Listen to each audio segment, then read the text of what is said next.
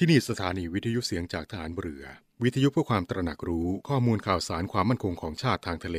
รายงานข่าวอากาศ และเทียบเวลามาตรฐาน จากนี้ไปขอเชิญรับฟังรายการ ร่วมเครือนาวีครับ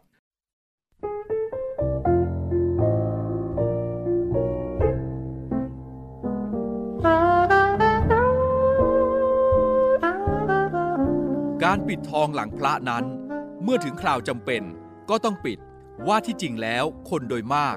ไม่ค่อยชอบปิดทองหลังพระกันนัก เพราะนึกว่าไม่มีใครเห็น แต่ถ้าทุกคนพากันปิดทองแต่ข้างหน้า ไม่มีใครปิดทองหลังพระเลย พระจะเป็นพระที่งามบริบูรณ์ไม่ได้ พระบรมราโชวาท พระบาทสมเด็จพระบรมชนากาธิเบศรมหาภูมิพล อดุยเดชมหาราช บรมนาถบพิตร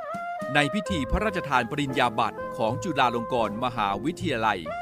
เมื่อวันที่ 25 กรกฎาคม 2506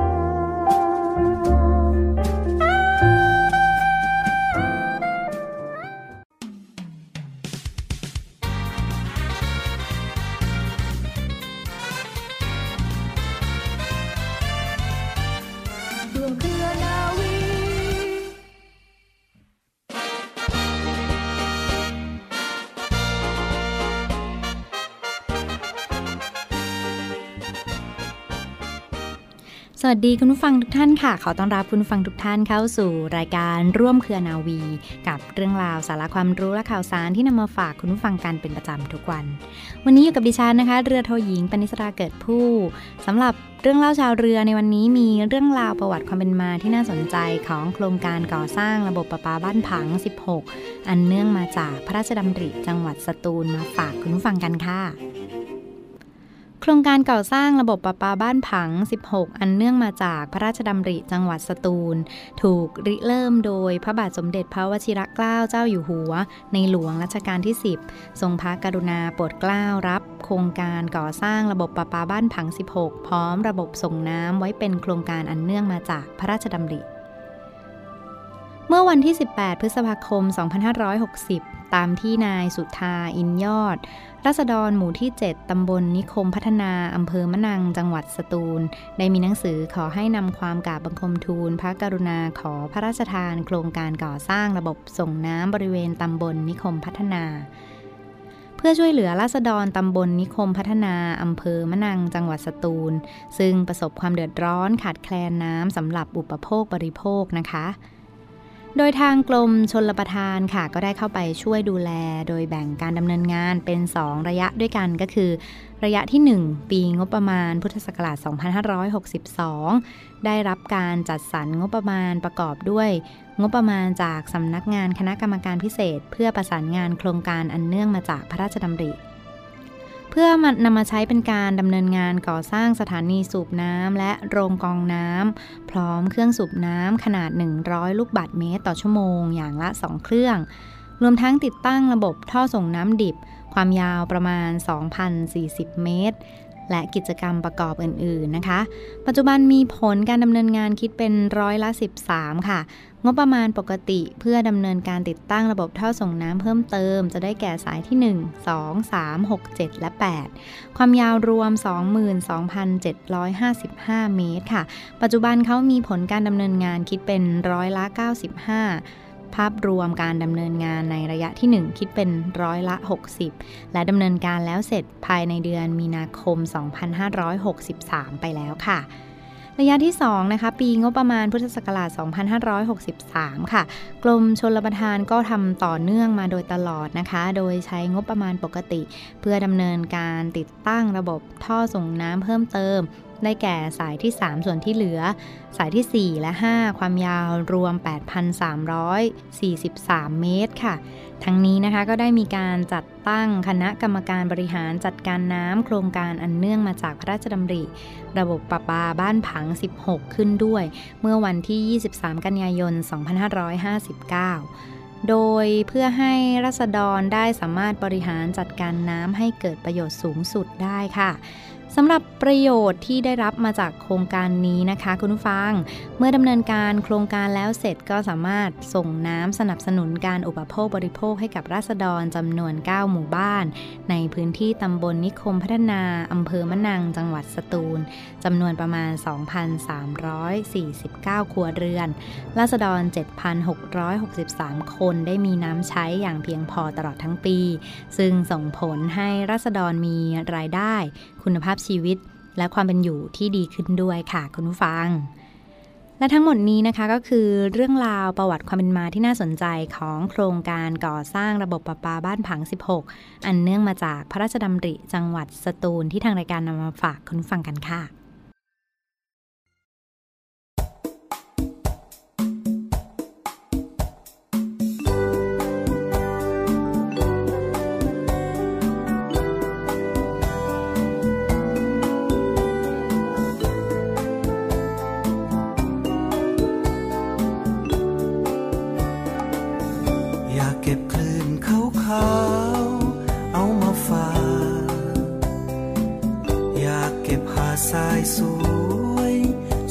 ส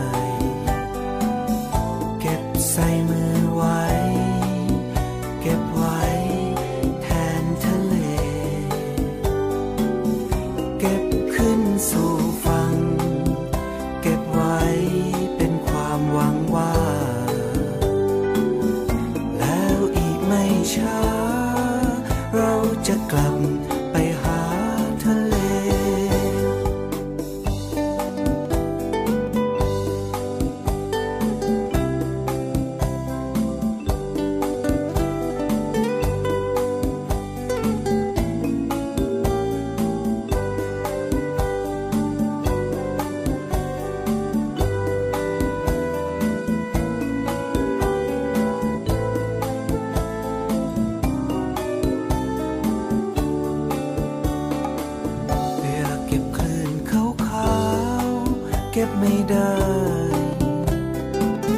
อยากหยิบทะเลใส ใส่ในขวด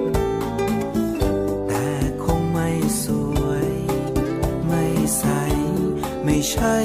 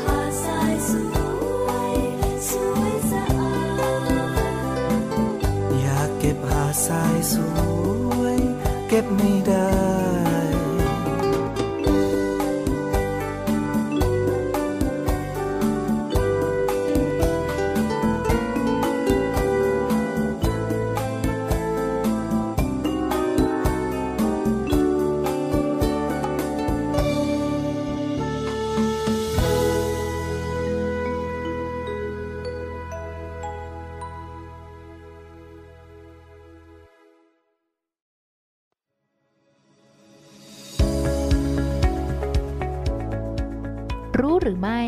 มีมลพิษร้ายซ่อนอยู่ในบ้านของเรา มลพิษมีอยู่รอบกายเป็นภัยร้ายแรงที่เราต้องเผชิญอยู่ทุกวัน ทั้งควันจากยานพาหนะ โรงงานอุตสาหกรรม กลิ่นเน่าเหม็นของขยะและฝุ่นละอองในอากาศ สิ่งเหล่านี้คือต้นเหตุเชื้อโรคร้ายที่เข้าสู่ร่างกายเรา แต่หลายคนอาจยังไม่รู้ว่านอกจากโรคภัยที่แพร่เชื้อทางอากาศแล้ว ยังมีมลพิษที่เราสร้างขึ้นเองจากอุปกรณ์ ข้าวของเครื่องใช้ต่างๆ ในบ้านเรือนของเรา 1. วอลเปเปอร์และสีทาบ้าน การติดตั้งวอลเปเปอร์จะทำให้เกิดกลิ่นกาวฟุ้งกระจายนานเป็นเดือน ส่วนการทาสีบ้านก็จะมีกลิ่นของสีฟุ้งกระจายจนกว่าสีจะแห้งสนิท และในส่วนผสมของสีทาบ้านยังมีสารคลอโรฟอร์ม หรือยาสลบ สาร VOC เบนซิน และไตรคลอโรเอทิลีน ที่มีผลให้ร่างกายเซื่องซึม วิงเวียน คลื่นไส้ อาเจียน ง่วงนอน ปวดศีรษะ หัวใจเต้นเร็ว และอาจมีผลต่อระบบทางเดินหายใจ เกิดการระคายเคืองที่ผิวหนังและตา 2. โต๊ะและตู้น็อกดาวน์ทำมาจาก Particle Board คือแผ่นไม้ที่ผลิตจากการนำไม้ตามธรรมชาติมาบดย่อยเป็นชิ้นเล็กๆ อัดเข้ารูปปนแผ่นด้วยความร้อนและกาวพิเศษที่ผ่านกระบวนการทางเคมี เพื่อป้องกันความชื้นและปลวก มีสารฟอร์มาลดีไฮด์อยู่ในกาวเชื่อมเศษไม้ ซึ่งสารชนิดนี้มีความเป็นพิษต่อร่างกายค่อนข้างสูง มีกลิ่นฉุนมากทำให้แสบจมูก 3. ยาฆ่าแมลง มีส่วนผสมของสารเคมีที่เป็นอันตราย เมื่อสะสมในร่างกายเป็นเวลานานจะเกิดอันตรายได้ ควรหมั่นทำความสะอาดบ้านเรือนกำจัดเศษอาหารและขยะอย่างถูกวิธีเพื่อไม่ให้เป็นแหล่งเพาะพันธุ์สัตว์พาหะนำโรค 4. เชื้อโรคและเชื้อราเชื้อโรคพบได้ในสัตว์ อีกทั้งเชื้อราที่เกิดขึ้นได้ในที่ที่มีความชื้น เช่น ห้องเก็บของ ห้องน้ำ ห้องครัวตะกร้าเสื้อผ้าพรม ผ้าม่าน พื้น ฝาผนัง ถังขยะเป็นต้น 5. ควันบุหรี่และสารเคมีในควันบุหรี่ เป็นฝุ่นละอองที่เล็กมากๆ มีสารเคมีที่เป็นอันตรายกว่า 4,000 ชนิด เช่น กัมมันถัน ออกไซด์ แอมโมเนีย ฟอร์มาลดีไฮด์ และไฮโดรคาร์บอน ซึ่งมีผลต่อคนข้างเคียงมากกว่าผู้สูบโดยตรง 6. น้ำยาทำความสะอาด มีส่วนผสมของสารเคมีที่เป็นสารกัดกร่อน เช่นแอมโมเนีย คลอรีน สารฟอกขาว กรดเกลือกรดกัมมันถัน และโซดาไฟ หากสัมผัสกับผิวหนังจะทำให้เกิดอาการปวดแสบปวดร้อน ผิวหนังไหม้ทำลายเนื้ออย่างถาวร หากสูดไอของสารเหล่านี้ก็จะทำให้เกิดการระคายเคืองตาและระบบทางเดินหายใจ ในกรณีที่ต้องเช็ดกระจก ให้ใช้กระดาษหนังสือพิมพ์ชุบน้ำผสมน้ำส้มสายชูเช็ดทำความสะอาด 7. เครื่องปรับอากาศคนส่วนใหญ่มักมองข้ามเครื่องปรับอากาศ ซึ่งมีทั้งฝุ่นละออง เชื้อแบคทีเรีย ไวรัส และเชื้อรา เนื่องจากมีความชื้นซึ่งเป็นแหล่งเพาะเชื้อโรคหลายสายพันธุ์และแพร่เชื้อผ่านทางอากาศ เช่น วัณโรค อีสุกอีไซ งูสวัสดภูมิแพ้ หอบหืด และปอดบวม นอกจากนี้การใช้เครื่องปรับอากาศเป็นเวลานาน จะทำให้เยื่อบุจมูกเกิดการอักเสบเรื้อรัง เพราะเมื่อเยื่อบุจมูกสัมผัสกับอากาศเย็นจะสูญเสียน้ำและความร้อนทำให้เกิดอาการคัน จาม คัดจมูก และน้ำมูกไหล อย่าลืมว่ามลพิษภายในบ้านไม่ได้เกิดจากความสกปรกเท่านั้น แต่ยังแอบแฝงมาในรูปแบบของกลิ่นฉุนและฝุ่นละออง เมื่อสูดดมเข้าไปนานวันก็ส่งผลกระทบต่อสุขภาพผู้พักอาศัย จึงต้องหลีกเลี่ยงและกำจัดสัญญาณอันตรายต่างๆ ให้หมดไป เพื่อให้บ้านเป็นบ้านที่ปลอดภัยสำหรับเราค่ะ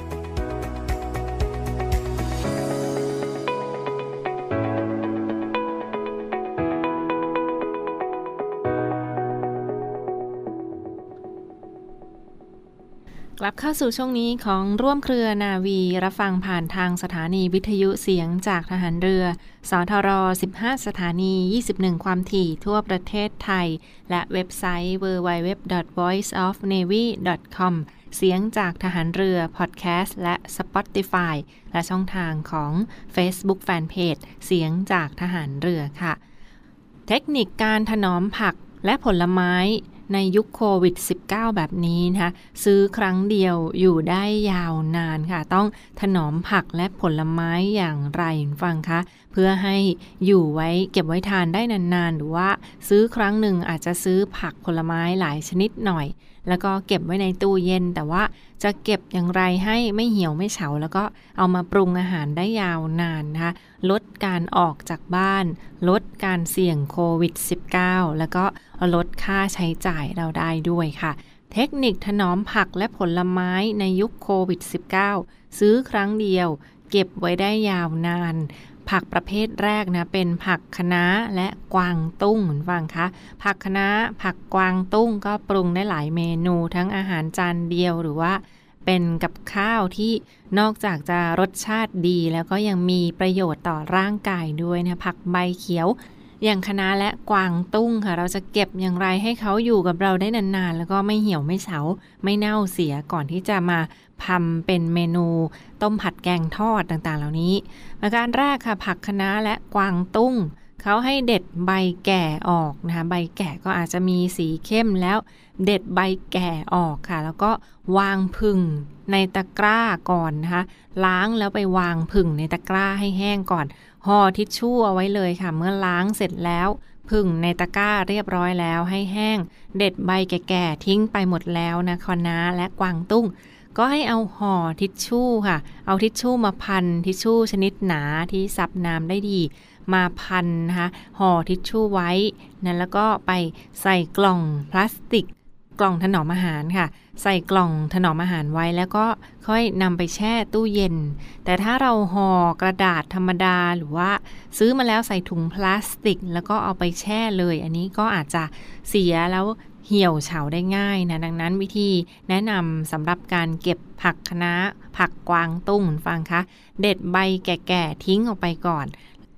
ล้างแล้วผึ่งในตะกร้าสักระยะหนึ่งค่ะ ล้างให้สะอาดนะด้วยน้ำล้างผักผลไม้ล้างให้สะอาด แล้วก็ผึ่งในตะกร้าแล้วค่อยห่อทิชชู่ ชนิดหนาห่อทิชชู่สำหรับเช็ดในครัวค่ะ แล้วก็ค่อยไปใส่กล่องพลาสติก กล่องถนอมอาหาร Tupperware แล้วค่อยนำไปแช่ในช่องผักในตู้เย็น ข้อแนะนำนี้ค่ะสำหรับบ้านไหนที่ไม่ต้องมีการปรุงอาหารจำนวนมากนะก็สามารถเก็บได้ด้วยวิธีนี้เพื่อจะถนอมให้มันอยู่ได้นานๆ ผักชนิดถัดไปคุณฟังคะเป็นต้นหอมและผักชีนะคะต้นหอมผักชีอันนี้ก็เก็บได้ค่อนข้างนานอยู่แล้ว แต่อย่างไรก็ตามแนะนำให้ล้างให้สะอาดก่อนค่ะ ล้างต้นหอมผักชี ล้างให้สะอาดน้ำล้างผักให้สะอาดก่อนนะคะ ไม่ต้องเอารากมันออกค่ะเก็บรากกับใบเอาไว้ใน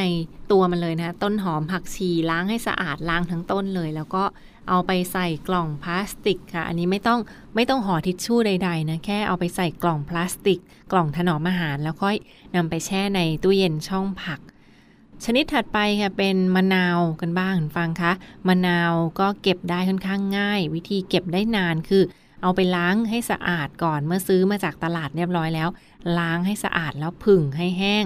ห่อกระดาษ แยกลูกเลยค่ะ ห่อกระดาษไว้ทีละลูกนะกระดาษทิชชู่พันห่อทีละลูกหรือว่า แยกออกมาทีละลูกแล้วก็ห่อไว้หลังจากที่เราล้างผึ่งให้แห้งเรียบร้อยแล้ว จากนั้นค่ะให้ใส่ถุงพลาสติกนะคะ ใส่ถุงใสๆถุงพลาสติกค่ะ แล้วก็แช่ในช่องผักค่ะมะนาวนี่เก็บได้ค่อนข้างนานเลยทีเดียวนะ ถ้าเราทำวิธีดังกล่าวก็คือ ล้างผึ่งให้แห้ง ล้างน้ำสะอาดเสร็จแล้วผึ่งให้แห้ง ห่อด้วยกระดาษแยกห่อลูกละอันเลยนะคะ แยกเป็นลูกหนึ่งห่อกระดาษหนึ่งแล้วก็ค่อยเอาถุงพลาสติก ใส่ไปอีกชั้นหนึ่งถุงใสๆใส่เข้าไปอีกชั้นหนึ่งแล้วค่อยไปแช่ตู้เย็นในช่องผักค่ะคณะกวางตุ้งต้นหอมผักชีมะนาวนะก็เป็นผักที่ ติดบ้านไว้ค่อนข้างเยอะเพื่อจะปรุงอาหารเป็นเมนูจานเด็ดหลายประการนะคะอันนั้นก็เป็นวิธีที่ซื้อครั้งเดียวเก็บไว้ได้นาน ลดออกจากบ้านลดโควิดได้ ชนิดถัดไปค่ะเป็นผลไม้บ้างฟังคะผลไม้กล้วยหอม กล้วยหอมนี้ก็มีสรรพคุณในการรักษา ร่างกายหลายประการ อย่างเช่น ถ้าเราตื่นนอนมาตอนเช้า ทานกล้วยหอมค่ะ มันจะล้างคราบในปากในคอเราได้หมดเลย ก็ลองแนะนำว่าตื่นนอนมาลองทานกล้วยหอมดูได้นะคะ ช่วยในการล้างสารพิษทั้งในช่องปากแล้วก็ในคอลดกลิ่นปากเราได้ด้วยค่ะลองทานเป็นกล้วยหอมหนึ่งลูกนั่นเอง เขามีวิธีเก็บ 2 แบบคุณฟังคะ แบบแรกคือใส่ตู้เย็นนะก็สามารถแช่ในตู้เย็นได้นะกล้วยหอม แต่ว่าวิธีเก็บในตู้เย็นนั้นต้องฉีกกล้วยออกจากขั้วให้หมดค่ะ ฉีกกล้วยออกจากขั้วให้หมดเลยนะคะนั่นคือเป็นลูกไหนลูกมัน ก็คือฉีกออกมาให้หมดแล้วค่อยห่อด้วยกระดาษหรือว่าฟิล์มถนอมอาหารนะคะ เป็นห่อด้วยฟอยล์หรือว่าฟิล์มถนอมอาหาร หรือว่าใส่ถุงพลาสติกถุงใสๆนี่ก็ได้ค่ะ เมื่อฉีกกล้วยออกมาจากขั้วหมดแล้วนะยังไม่ต้องปอกเปลือกนะคะห่อด้วยกระดาษหรือว่าฟิล์มถนอมอาหาร แล้วก็ถุงพลาสติกค่ะ แช่ตู้เย็นในช่องผัก อันนี้จะเก็บได้ค่อนข้างนานนะเป็นแบบแช่ตู้เย็น บ้านไหนสะดวกมีพื้นที่เยอะก็สามารถทำได้เช่นเดียวกัน วิธีถัดไปค่ะเป็นการเก็บกล้วยหอมแบบไม่แช่เย็นนะคะ ไม่ต้องใส่ตู้เย็นก็เก็บได้ แต่เขามีเทคนิคให้เอากล้วยทั้งหวี ไปแช่ในน้ำอุ่นคุณฟังคะเอากล้วยทั้งหวีเลยไปแช่ในน้ำอุ่น 50 องศา อุ่นเพียง 50 องศาเท่านั้นนะคะ แช่ไว้ 10 นาทีค่ะ ต้มอ่อนๆ แค่ 10 นาทีนะ 50 องศา เสร็จแล้วค่ะ เมื่อต้มเสร็จหรือว่าแช่น้ำอุ่น 50 องศาเรียบร้อยแล้วก็เอาไปผึ่ง กล้วยหอมไปผึ่งให้แห้งก่อนค่ะ เมื่อผึ่งแห้งเรียบร้อยแล้วค่ะ ก็จะสามารถเก็บกล้วยไว้ทานได้ค่ะ ที่อุณหภูมิ 25 องศาเซลเซียส หรือว่าอุณหภูมิห้องห้องที่ไม่ร้อนจัดนะคะเป็นอุณหภูมิ 25 องศาเซลเซียส ก็สามารถจะเก็บกล้วยหอมไว้ได้นานเป็นอาทิตย์เลยทีเดียวนะคะ นี่ก็เป็นอีกหนึ่งเทคนิคการร่วมถนอมอาหารเทคนิคการเก็บอาหารไว้กินในช่วงโควิด -19 แบบนี้เห็นฟังคะ ลดออกจากบ้านไม่ต้องซื้อมาทีละเยอะแยะ หรือว่าไม่ต้องออกไปซื้อบ่อยๆ ค่ะ เก็บไว้ทานได้นาน แล้วก็มีสารอาหารมีคุณภาพที่ดี ลดเสี่ยงโควิด -19 ด้วย อีกหนึ่งเรื่องราวที่มาฝากทุกท่านกันในช่วงนี้ค่ะ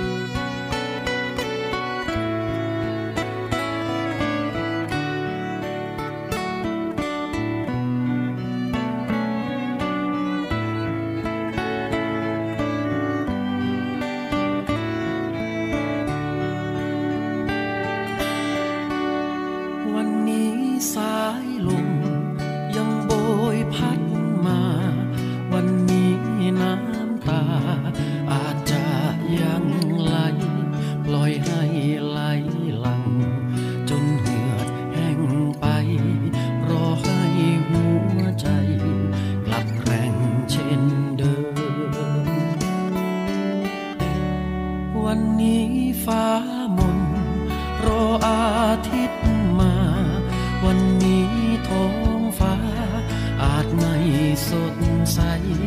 รอแสงสว่าง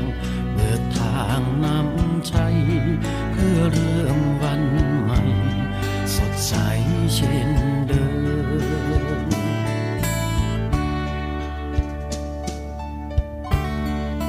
แค่เพียงเธอไม่ท้อรอคอยกล้ำกลืนน้ำ